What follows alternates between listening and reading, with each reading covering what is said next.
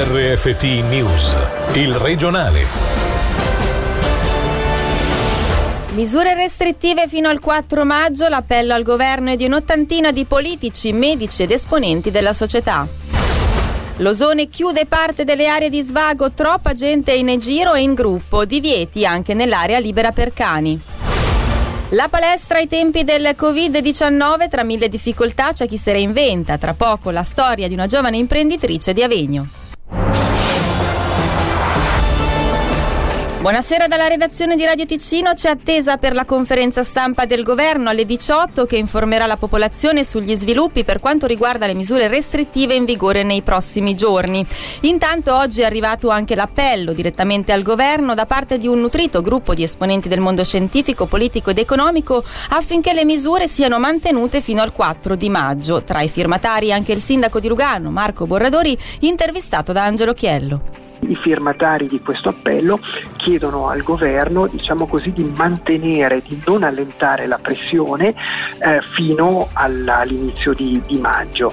E così facendo si potrebbe anche pianificare con la dovuta calma, con la dovuta tranquillità, anche una strategia d'uscita che è molto importante e ugualmente importante una strategia coordinata anche con la regione Lombardia, perché sappiamo che anche la Lombardia sta pensando o addirittura già pianificando un, un'uscita diciamo così, da, da, dalle strette che ha vissuto in queste ultime settimane proprio in quel periodo, quindi a partire dall'inizio di, di maggio. Salute pubblica al primo posto, ma eh, il, quali potrebbero essere le difficoltà guardando dall'altra parte per governo e magari anche per eh, l'economia?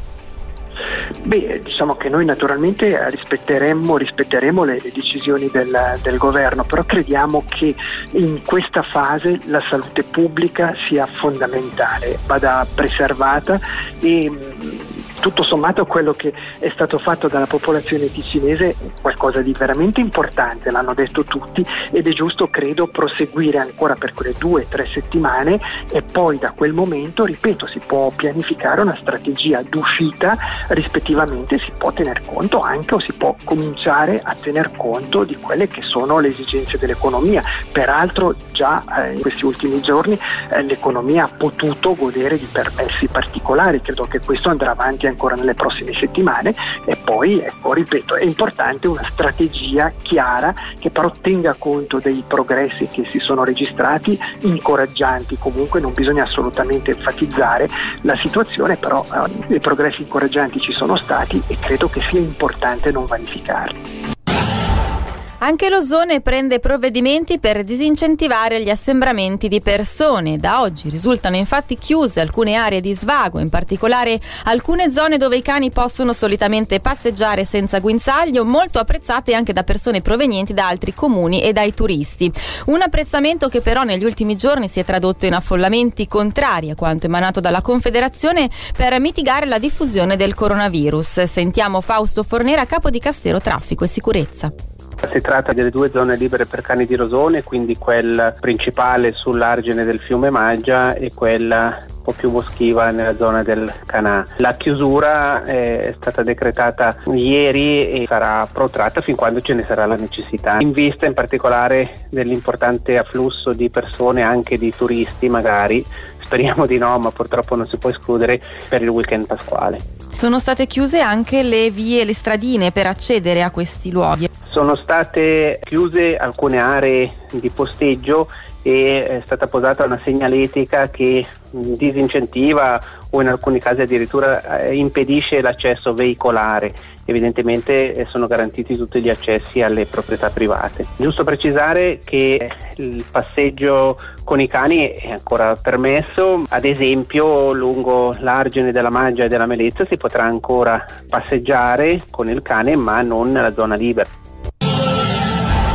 In queste settimane per allontanare il coronavirus è ancora più importante mantenere una buona igiene delle mani grazie all'uso di saponi e disinfettanti e proprio l'offerta di questi ultimi è aumentata anche online. Il cantone per aiutare a scegliere i prodotti più conformi ha ideato una guida disponibile sul proprio sito nella sezione informazione alla popolazione. Sentiamo Nicola Solca, capo dell'ufficio della gestione dei rischi ambientali e del suolo. I disinfettanti sono per legge dei biocidi delle sostanze che promettono magari un effetto disinfettante, quindi di eliminare il virus in questo caso, però i biocidi devono essere omologati dall'ufficio federale competente prima dell'emissione sul mercato per comprovare proprio che questa disinfezione sia efficace. Se sono omologati riportano un numero di omologazione svizzero CHZ in etichetta, è anche possibile nel periodo della crisi derogare da questa procedura di omologazione e immettere sul mercato disinfettanti a base alcolica, però sono richiesti dei requisiti di qualità che devono essere rispettati per essere conformi. Principalmente consiglierei da fornitori comunque riconosciuti o affidabili come la grande distribuzione o le farmacie di fiducia, più attenzione alle offerte online difficilmente tracciabili. Abbiamo anche una piccola sezione legata all'uso dei prodotti chimici ad uso domestico, lo stoccaggio non a diretta beneficio dei bambini in particolare è molto importante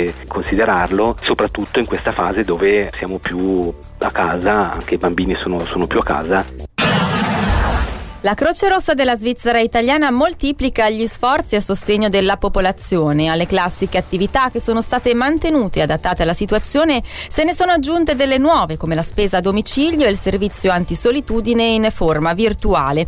Inoltre è stata lanciata una raccolta fondi sul sito Croce Rossa Ticino il cui ricavato andrà nelle casse del servizio sociale particolarmente sollecitato in questo periodo. Sentiamo la direttrice della sezione Sottoceneri Josiane Ricci.